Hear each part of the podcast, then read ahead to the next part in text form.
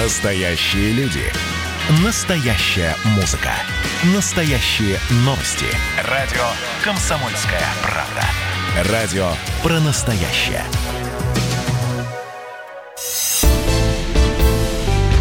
«Экономика» с Михаилом Делякиным.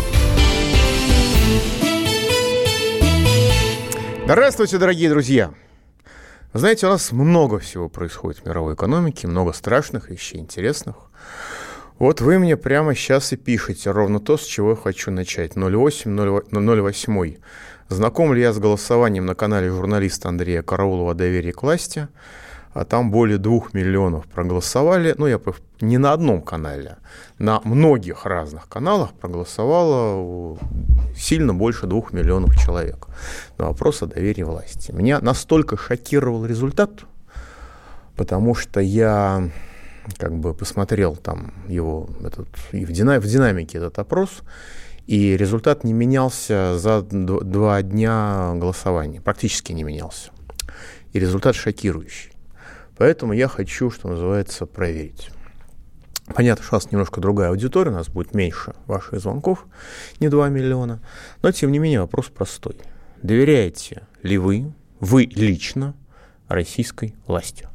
Если вы российской власти доверяете, звоните 8 495 637 65 19. Если вы российской власти не доверяете, звоните 8 495 637 65 18. Голосование пошло. А это очень важно, потому что у нас сейчас происходит глобальный кризис, а, шокирующий кризис, глубина кризиса потрясает.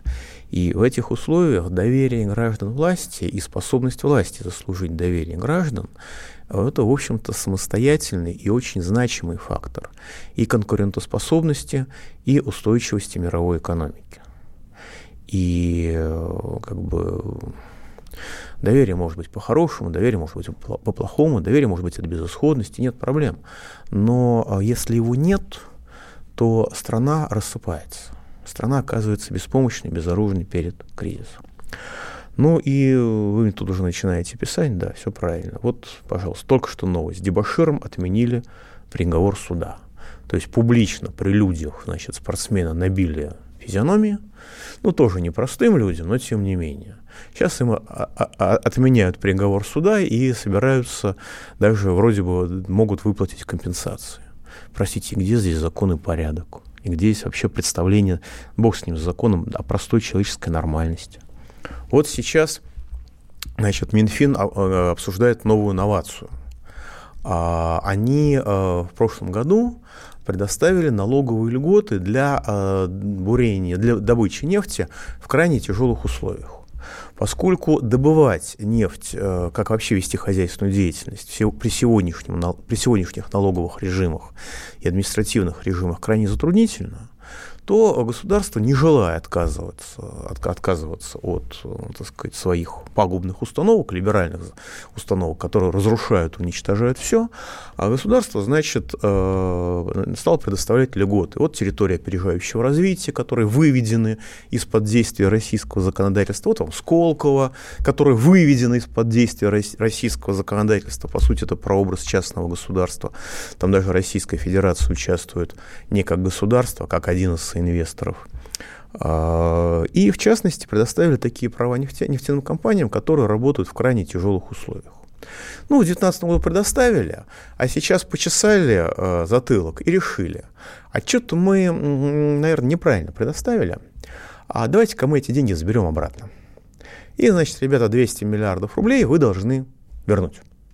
Это пока такая инновация но я не очень понимаю, чем она отличается от мошенничества.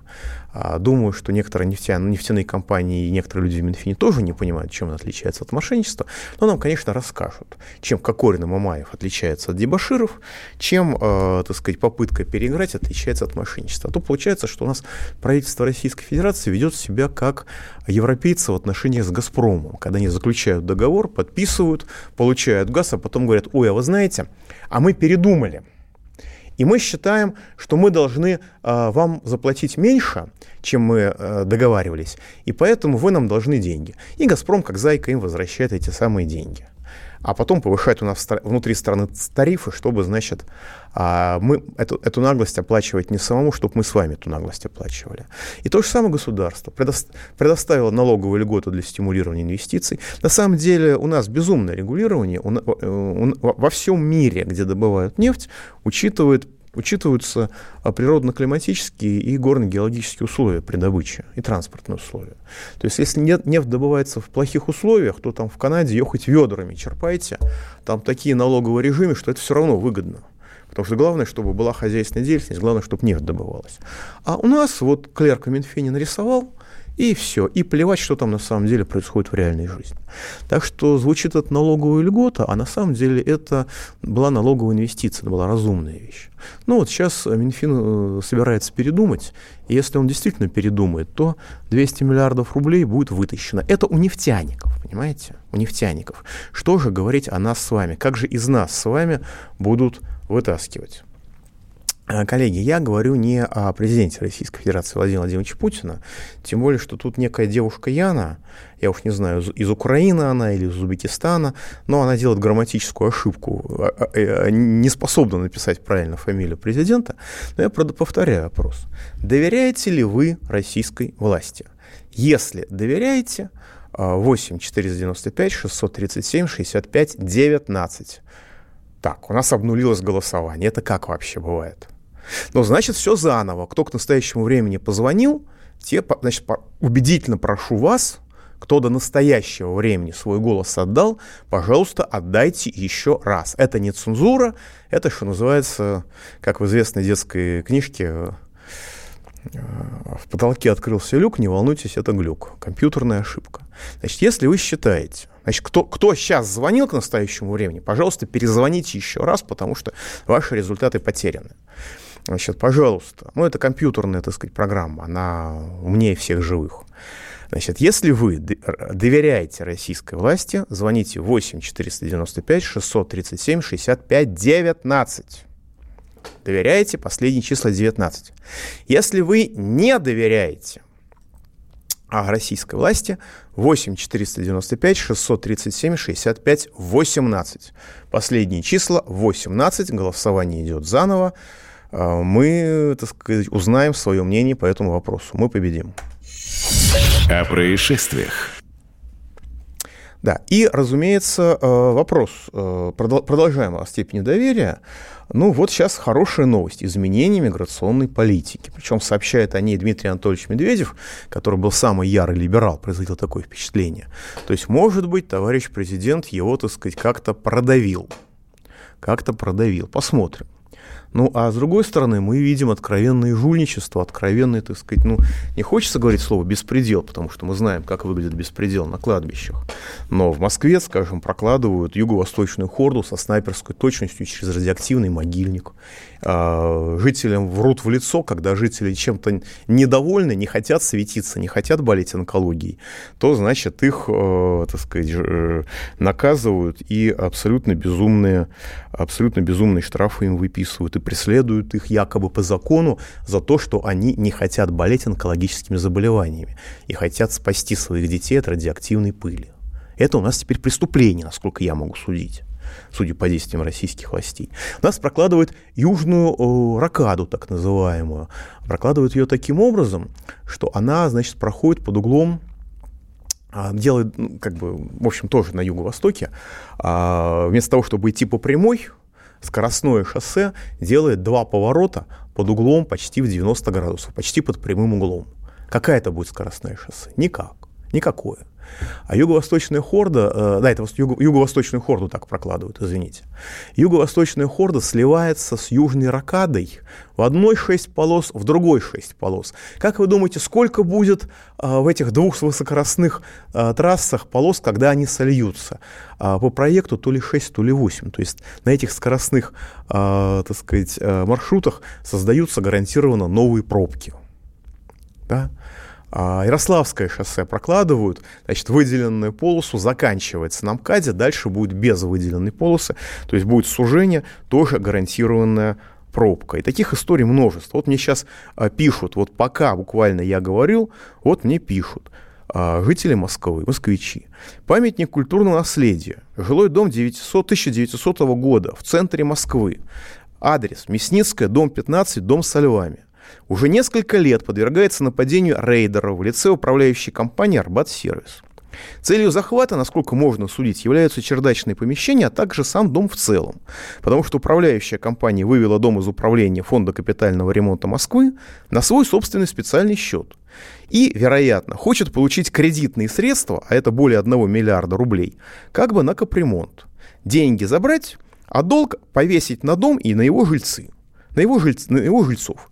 Жильцы, которые не хотят, чтобы на них повесили долг в миллиард рублей, направили более 100 писем во все инстанции, прокуратура, МВД, правительство Москвы.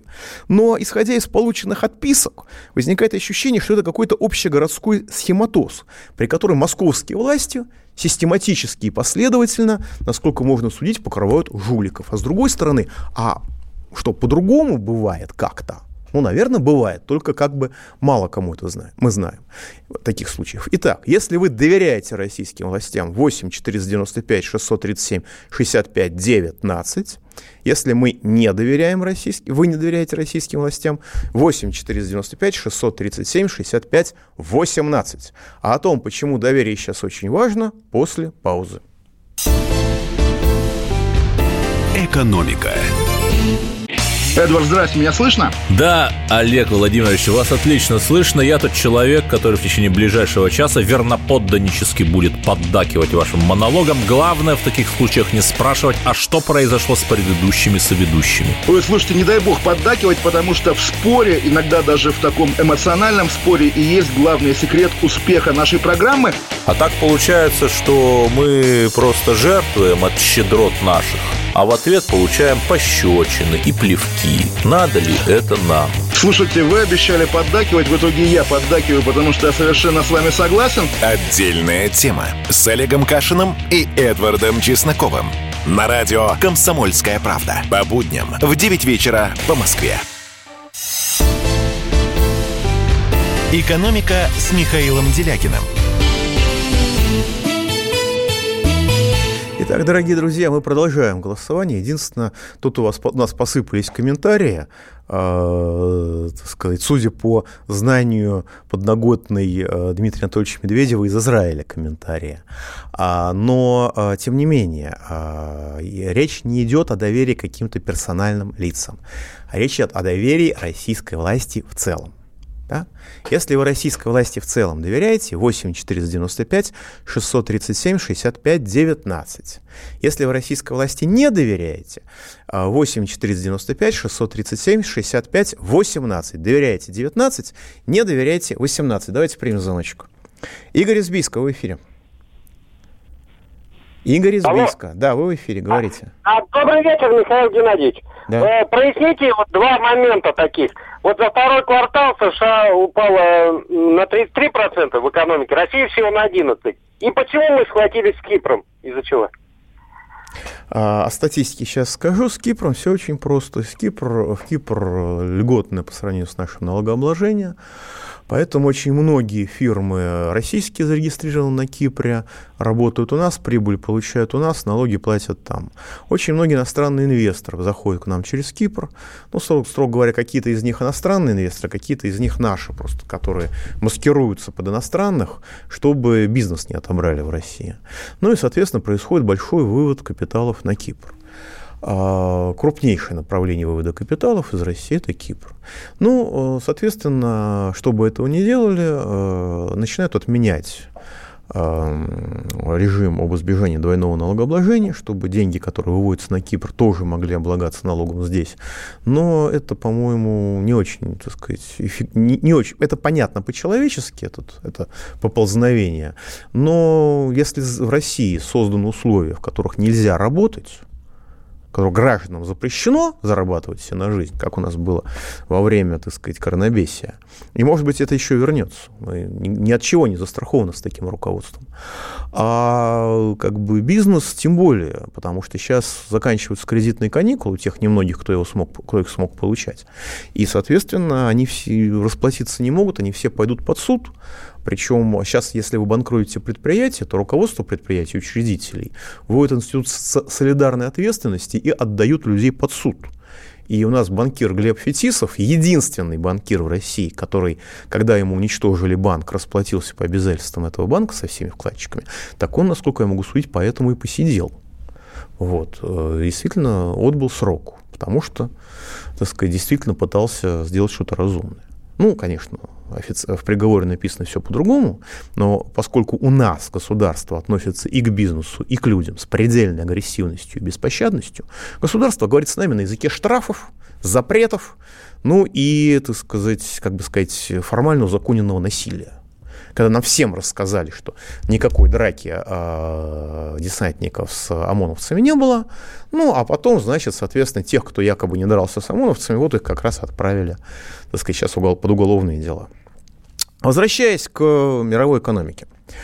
А, Международный валютный фонд заявил, что доминирование доллара грозит, является самостоятельным фактором усугубления кризиса. А, это самая очевидная вещь, потому что Америка в самом глубоком кризисе, там наложилась коронабесия на массовые беспорядки. В результате во втором квартале 2020 э, года а, ВВП США сократилось почти на треть, на 32,9%.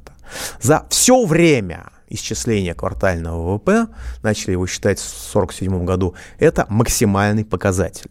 До этого максимум был в первом квартале 1958 года спад на 10%, перед тем, как у нас спутник взлетел.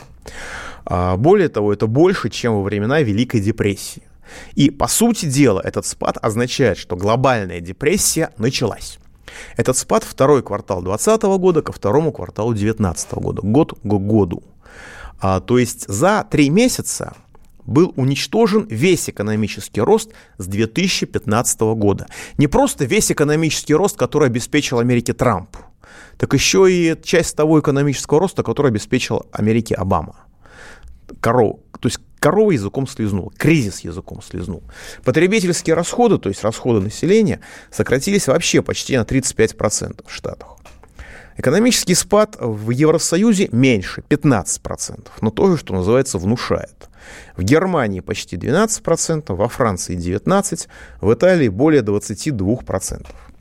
Bloomberg считает, а у них неплохие аналитики, что в России экономический спад составил 16% во втором квартале, и во втором квартале, извините, и это, на мой взгляд, более правдоподобно, чем наша оценка, там, по-моему, 12%, вы сказали, Игорь.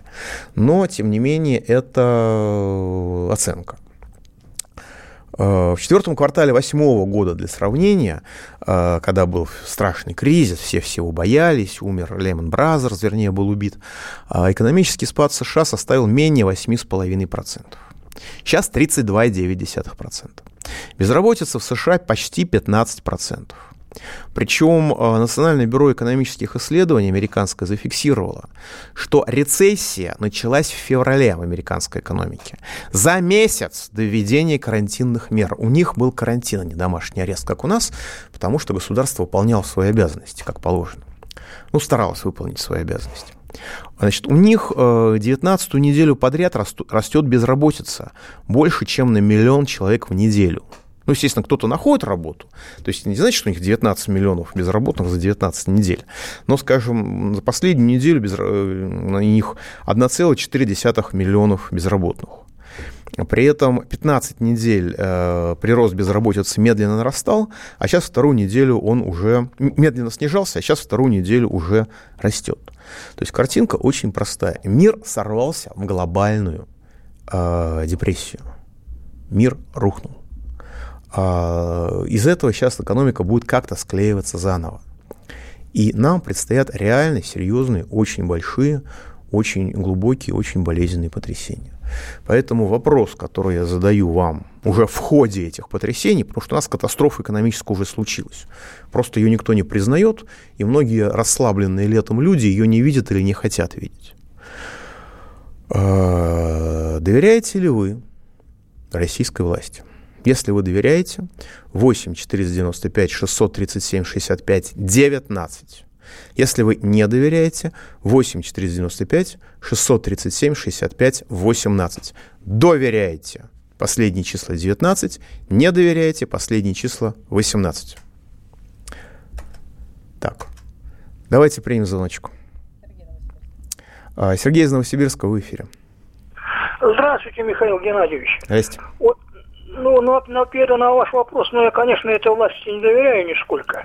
И вот у меня такой вопрос. Вот у нас в народе ходит такое э, мнение, что сталинизм – это христианство, а путинизм – это сатанизм. Вот правильно или нет? Ну, с той сугубо религиозной точки зрения, запрет на аборты, да, это соответствует а, религиозным базовым заповедям, а, так сказать, проповедь разрушения семьи, свобода разрушения семьи, ювенальный террор, это не соответствует а, базовым заповедям. Хотя столь мощные, а, так сказать, выводы я бы делать не стал как, с одной стороны, человек, который очень много знает про сталинский террор, в том числе вещей, которые никакие Солженицыны им в голову это не приходило. Вот, таком, на бытовом уровне. Ну, а с другой стороны, э, знаю кое-чего хорошего и про нынешнюю власть.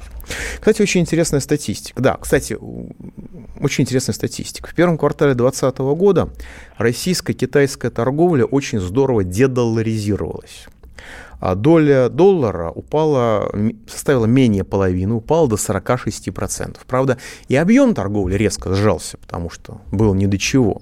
Но, тем не менее, доля доллара упала до 46%. Причем а, произошел именно отказ от доллара, потому что доля евро составила 30%. То есть двусторонняя российско-китайская торговля, Россия и Китай стали предпочитать евро.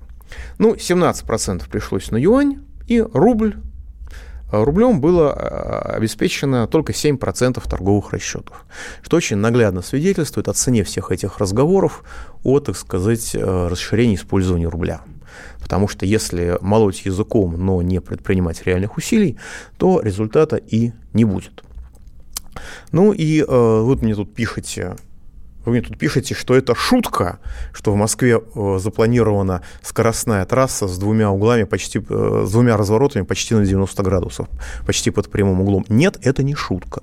Мне москвичи, жильцы просто показывали конкретные планы, с которыми их ознакомили московские чиновники. Это не шутка, это правда, это правда. Просто там есть район, у которого вид на парк Царицын очень красивый. Его сначала застроят роскошными домами, продадут роскошные дома за огромные деньги богатым Буратино, ну а потом, вероятно, проложат у них уже скоростную трассу под окнами по прямой, когда уже Буратином деваться будет некуда. Но это такой стиль ведения бизнеса, как я понимаю. Ну и хорошая новость, у нас город Железноводск есть в Ставропольском крае. Этот город стал первым в мире умным городом-курортом. То есть это курорт, где предельно интенсифицировано, э, так сказать, интенсивно используются информационные технологии с точки зрения оповещения туристов, с точки зрения, так сказать, управления потоками людей и с точки зрения э, создания самых разнообразных удобств. Это хорошая новость, хорошая новость. И я ей, правда, горжусь. Я обязательно туда когда-нибудь съезжу. Но, к сожалению, вряд ли сейчас.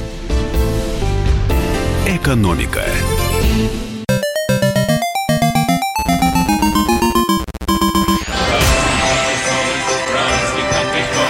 Видишь суслика? Нет. И я не вижу. А он есть. Нам есть что вспомнить. Рассказываем свои истории в программе «Дежавю». Я, Михаил Антонов, жду вас каждые выходные в 11 часов вечера по Москве. I'll be back.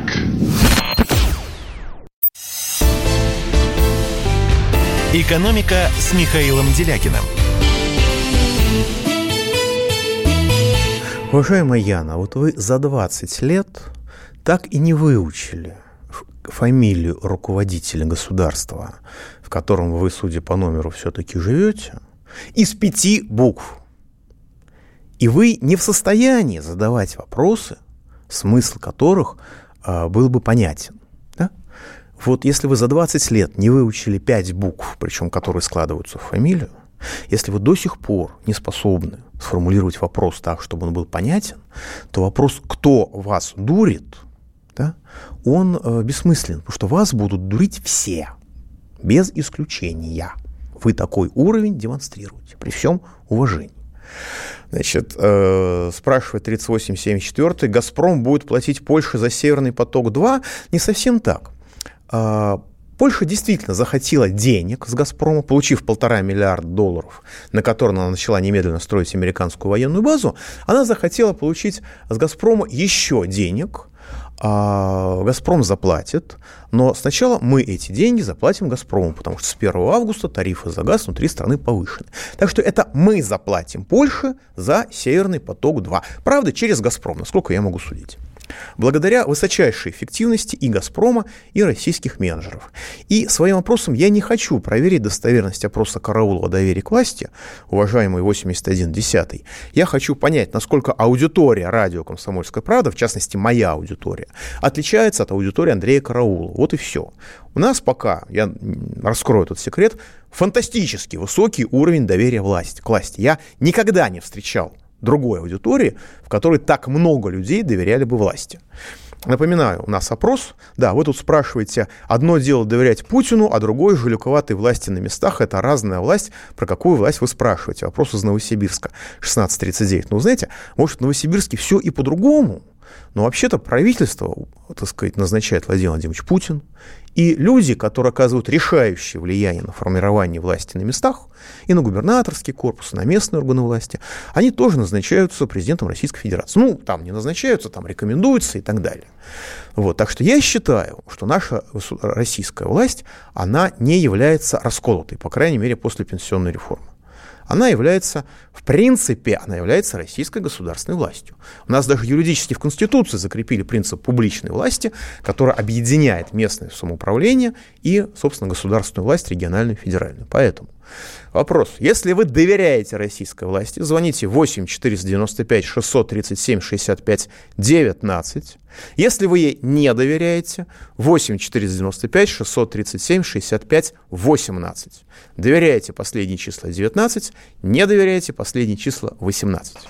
Ну и многие, э, так сказать, ругаясь на российскую власть и говоря о своем недоверии, обращают внимание на такое явление, как либерализм, как идеология сегодняшнего российского государства. Надо сказать, что уже это действительно так. И либерализм не ругательство, это, так сказать, содержательный термин. И более уже ста лет, с десятых годов прошлого века, либерализм служит не свободе и суверенитету личности, а всевластию финансовых спекулянтов, в том числе против свободы личности как таковой. Это объясняет многочисленные перверсии даже извращения, шокирующие тех, а, кто живет в давно и навсегда прошедшем и не в, не в силах заметить, что во всем мире либерализм по Вольтеру уже в незапамятные времена сменился либерализмом по Керенскому, либерализмом по Чубайсу и либерализмом по Березовскому. Спекулятивный капитал объективно нуждается в максимальном дроблении человечества, в ликвидации любой особости, в разрушении и взломе любой закрытой от него общности, от империи до семьи. Поэтому либерализм, либеральные идеологии либералы, как правило, воюют и против крупного государства вроде, вроде России, и против права, права граждан на частную жизнь против семьи. Сейчас в нашей стране, надо сказать должное, чуть позже, чем на Западе, пришло время взлома семьи как общественного института, как обособленности, не под, внутрь которой спекулянты финансовые влезть не могут.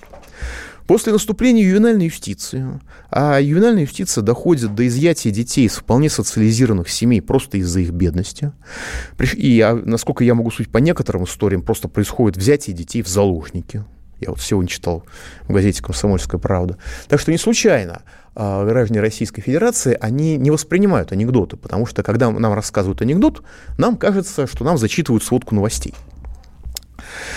Так вот, после наступления ювенальной юстиции пришла пора закона о борьбе с так называемым семейным насилием.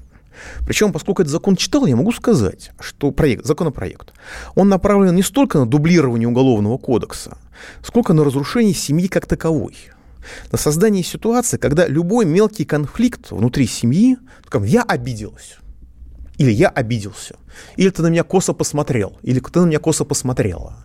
И вообще, что у тебя за недовольное лицо сегодня, уже последние две недели? А что с мамой переобщался или переобщалась? И вот мелкие бытовые дрязги, они законом, законопроектом пока квалифицируются как реальная агрессия и как предлог для активного вмешательства государства с понятным последующим уничтожением семьи, потому что куда вмешивается наше государство, там потом трава, как правило, не растет. Противоестественный характер либерализма неизбежно накладывает тяжелый отпечаток на личности его адептов. В самом деле, крайне затруднительно бороться против собственных народов и самого, самого человеческого естества в интересах глобальных спекулянтов и оставаться при этом гармонично развитой личностью. Отсюда совершенно безумные чудовищные скандалы в обителях либералов. От контролируемых ими школ и театров до вузов и медиа. Причем титулованные либералы так дружно и так последовательно защищают насильников, не говоря о просто лжецах, что невольно вызывают сильнейшие подозрения и в отношении себя любимых, э, даже в отсутствии каких-либо обвинений. Но и без скандалов тяжкое бремя либерализма ведет к крайне интересным поведенческим особенностям. Скажем, у нас есть такая категория, как звездные адвокаты – люди, которые, так сказать, очень хорошо известны, там, их некоторые, кто-то их обвиняет в саморекламе, но, простите, это необходимо для адвокатского ремесла, как и для многих других, так что это не компромат. И вот одна из звездных адвокатов, Екатерина Духина, вполне искренне рассматривает законопроект, который запрещает трансгендерам, то есть людям, сменившим пол, усыновлять детей – она этот законопроект рассматривает прежде всего как ущемление прав трансгендеров а о правах детей, которые с точки зрения обыденной морали вроде бы должны быть главными для всякого нормального человека, хотя бы потому, что дети в силу несовершеннолетней, соответственно, беззащитные, и беззащитные. А, но о правах детей э, либеральный адвокат вскользь бросает буквально следующее. Не столько про детей эта поправка, больше про то, что в России, видимо, пол менять нельзя – Адвокат не может не знать, что это прямое и открытое абсурдное извращение искажение действительности. Причем искажение самоочевидное и всем прекрасно известное. И это она идет на это извращение искажение, судя по всему, судя по ее тексту, ради разрушения прав обычного человека. Ну, я заинтересовался человеком, который такое высказывает, и у него очень интересная профессиональная позиция. Скажем, э, постепенно получающим все большую огласку деле миллиардера Гришина. Такое есть дело. Сама по себе история банальна, может служить разве что иллюстрацией изощренности рейдерских технологий. Олигарх страдает, ну, банкир, миллиардер, страдает болезнью Бехтерева. Это жуткое неизлечимое заболевание, при котором сильнейшие боли делают позвоночник неподвижным и все более согнутым. В силу этого он весьма уязвим. Его знакомят с эффектной одинокой женщиной, он в нее влюбляется. И на третьем году переросшего в брак отношений неожиданно обнаруживает, что она является, прости господи, лесбиянкой, причем очень любвеобильной. А с ним живет просто материаль, из материальных соображений. Происходит в момент крайне серьезного делового конфликта, а, в момент крайне напряженных переговоров о продаже его банка. В результате из-за нервного перенапряжения этот банкир впадает в жесточайшую депрессию на грани сумасшествия, и там рассылает безумные сообщения и так далее. А в разгар бракоразводного процесса его соседка в бизнес-классе волшебно оказывается дама, а, которую, вообще говоря, потом, потом она оказывается порно-моделью, которая с ним отчаянно флиртует и снимает свой флирт на телефон, по сути дела, документируя его неверность. Дальше – по заявлению Гришина о мошенничестве, его супругу с демонстративным нарушением всех процессуальных норм запихивают в СИЗО. Через неделю оттуда выпускают, что бывает совсем нечасто, нечасто в отношении людей, которых неправомерно отправили в СИЗО, как мы хорошо знаем. Но при этом создают крайне убедительный образ несправедливо гонимый для американского суда, в, которую, в котором она, изображая жертву, подала из Гришину на 70 миллионов долларов, ну, встречный иск. Так вот, в России либеральный адвокат Духина, который, с которой я начал, как я понимаю, представляет интересы одновременно и жены Гришина, и активно флиртовавшей с ним под собственную видеозапись а, дамы, которую, в общем, именуют порномоделью. То есть с точки зрения обыденной жизни, обычной логики, это очень, как минимум странно, потому что интересы жены и разлучницы как минимум трудно совместимы. А вот если рассматривать это с точки зрения длительной спецоперации по выводу банкира из строя в ходе борьбы за активы, то противоречия здесь нет. Для два исполнителя делают одно дело просто по очереди, и использование общего адвоката тогда вполне естественно. Ну, а с другой стороны, возможно, все проще объясняется простой либерал-феминистской логикой, по которой мужчина всегда не прав, потому что он мужчина, а женщина, а еще лучше, если она лесбиянка, всегда права просто в силу своего гендера. Какое отношение все это имеет к закону, к простой человеческой нормальности, как и к современным формам либерализма, думаю, вполне очевидно. И когда государство так или иначе этот самый либерализм поощряет всеми способами, Вплоть до того, что люди, которые украли деньги, оказываются, так сказать, э, без реальных наказаний. Ну, знаете, э, как это влияет на доверие, мы сейчас увидим. Пауза будет короткая, не переключайтесь. Экономика. Когда армия. Состояние души. Военное ревю на радио «Комсомольская правда». По вторникам и четвергам полковник Виктор Баранец метко стреляет словом. Победа и победитель – это для нас свято. Если вам поплевать на это хочется, то это на соседнюю радиостанцию. А полковник Михаил Тимошенко подает снаряды. Вся правда о настоящем и будущем наших вооруженных сил. Ну и немного армейских байк. Медведя можно научить стрелять из автомата.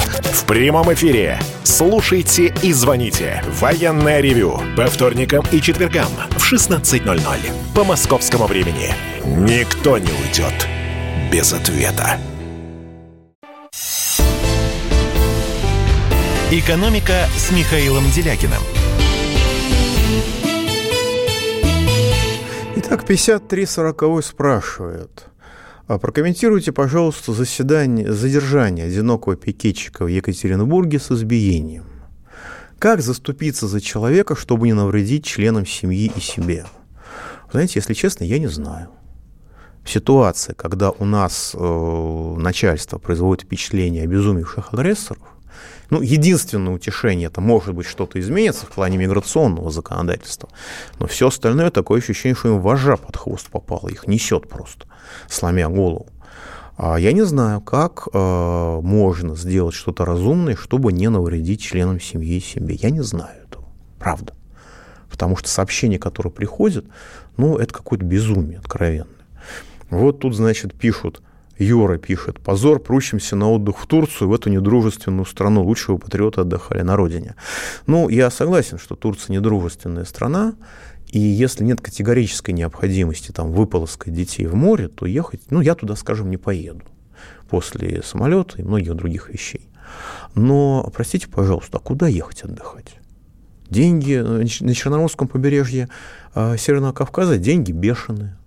Как я понимаю, антисанитария там как была, так и осталась в части, так сказать, канализации, отнюдь не ливневой, да, во многих местах.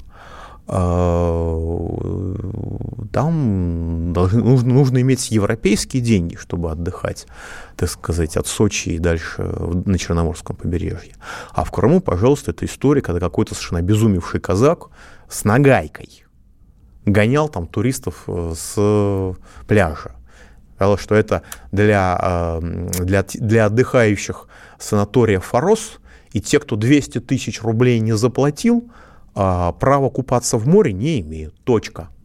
Причем видео такое, что человек действительно сейчас начнет хлестать а, отдыхающих э, плеткой. И закон на его стороне, как я понимаю. Вот таких безумных людей, которые, так сказать, э, на грани сумасшествия и набрас, готовы наброситься на нормальных людей, закон на их стороне, закон против нормальности, как я понимаю. Так что, а где отдыхать, простите, пожалуйста? Вот хочется искупаться в море. В теплом только море, а не Балтийском. Да, и чего? В Крыму, с одной стороны, бешеные деньги, там наши известные политологи вроде Сергея Маркова пишут, что вот вы должны завернуть в третью подворотню, а потом а, четвертый поворот направо из заколочек, там есть столовка, где едят местные, там можно нормально по-человечески поесть, по нормальным человеческим ценам. Ну, а другие люди, которые там отдыхают, они, в общем, в ауте, потому что цены взлетели чудовищно. И такая агрессия со стороны туристов, ну, знаете, я в Форос не поеду, что мне, э, так сказать, мне быть жертвой, так сказать, этих казаков сумасшедших я совершенно не хочу. Вот где отдыхать-то, господа? Если есть деньги, а у большинства-то денег нету. Большинство не имеет возможности отдыхать. Подводим итоги голосования. У нас проголосовал 481 человек. Это, по-моему, рекорд для наших голосований. Э, власти доверяют 16%. Это безумно много а власти не доверяют, соответственно, 84%. У Караулова, я открою тайну, кто не знает, пропорции 2 на 98. А теперь, пожалуйста, примем звоночку. Илья Москва, вы в эфире. Добрый вечер, Михаил. Рад послышать. У меня к вам два вопроса. Угу. Два. А, первый вопрос. Э, значит, когда уничтожили Советский Союз, американские элиты сказали, что Россия должна возместить, я не помню точно, ну, сколько-то триллионов долларов. Потому что, как бы, американцы в холодной войне потратили очень много денег, чтобы уничтожить ну, Советский Союз. Нет, это не говорилось, этого не было. Это Этого было, Михаил. Ну ладно, вопрос Этого не в этом. Не вопрос не в этом, вопрос это как бы а, кто, скажите, будет ли вообще и кто сможет возместить а, русским вот за эти 30 лет а, нищания из года в год а, вот в этой демократической стране. Сколько люди потеряли в 98 году сбережений э, Гайдаровской реформы. Будет ли кто-то когда-то, как вы считаете, будет ли это вообще компенсировать эм, вот нам, простым людям? Ну или, или и не только простым. Это первый вопрос. Второй вопрос. Конечно же, понятно, что вот этот коронабесный год еще не показал всю полную экономическую составляющую э, нашей страны, насколько она пострадала. По вашим прогнозам, когда действительно, скажем так, в принципе, все люди почувствуют это, вот эти все ограничения и так далее, закрытие бизнесов и вот, собственно, спасибо. Ну, люди почувствуют, я думаю, окончательно прочувствуют к октябрю, а государство, я думаю, к январю следующего года. Вот. Что касается компенсаций, простите, каких компенсаций? Вас ограбили. И, по-моему, вас продолжают грабить. Потому что в 90-е годы разграбили материальное наследство советской цивилизации, а начиная с пятого года, с монетизации а даже с четвертого года с реформы электроэнергетики, грабят нематериальное наследство советской цивилизации, организационные структуры, технологические комплексы, не железо, а вот способ организации, социальный капитал в виде системы образования, здравоохранения, пенсионной реформы, а, кстати, это, сказать, коммунальная система, которая организована для людей, а не для ограбления людей. Так что пока вы, как часть народа, вместе с народом, не вернете себе государство, вам никто ничего компенсировать не будет. Даже мысли такой не будет. Знаете, когда вы едите котлету, вы же не думаете, что вы должны что-то компенсировать этой котлете. Вы его просто едите. У нас тут фраза такая появилась. Люди – это новая нефть. Когда нефть выкачивают, перерабатывают и потом сжигают, а, простите, пожалуйста, ей что, кто-то что-то компенсирует? Ну, согласитесь, если я сейчас к инженеру-нефтянику приду с такой идеей, он на меня посмотрит, простите, как на эколога, да? как на Грету Тунберг. А вот то же самое с людьми. А если вы, мы с вами вернем себе государство, если мы вслед за Крымом вернем себе Россию, то тогда у нас появится возможность все украденное у нас забрать обратно и у наших, которые, так сказать, страну грабили, наверное, грабят и сегодня, и у не наших, которую страну грабили и грабят. И тогда мы сможем вернуть свою. Но инструмент существования в мире – это государство. Если вы не имеете государства, если ваше государство э, не считает себя обязанным служить вам, а служит кому-то еще, да еще и против вас, то в этом случае вы без рук и без головы.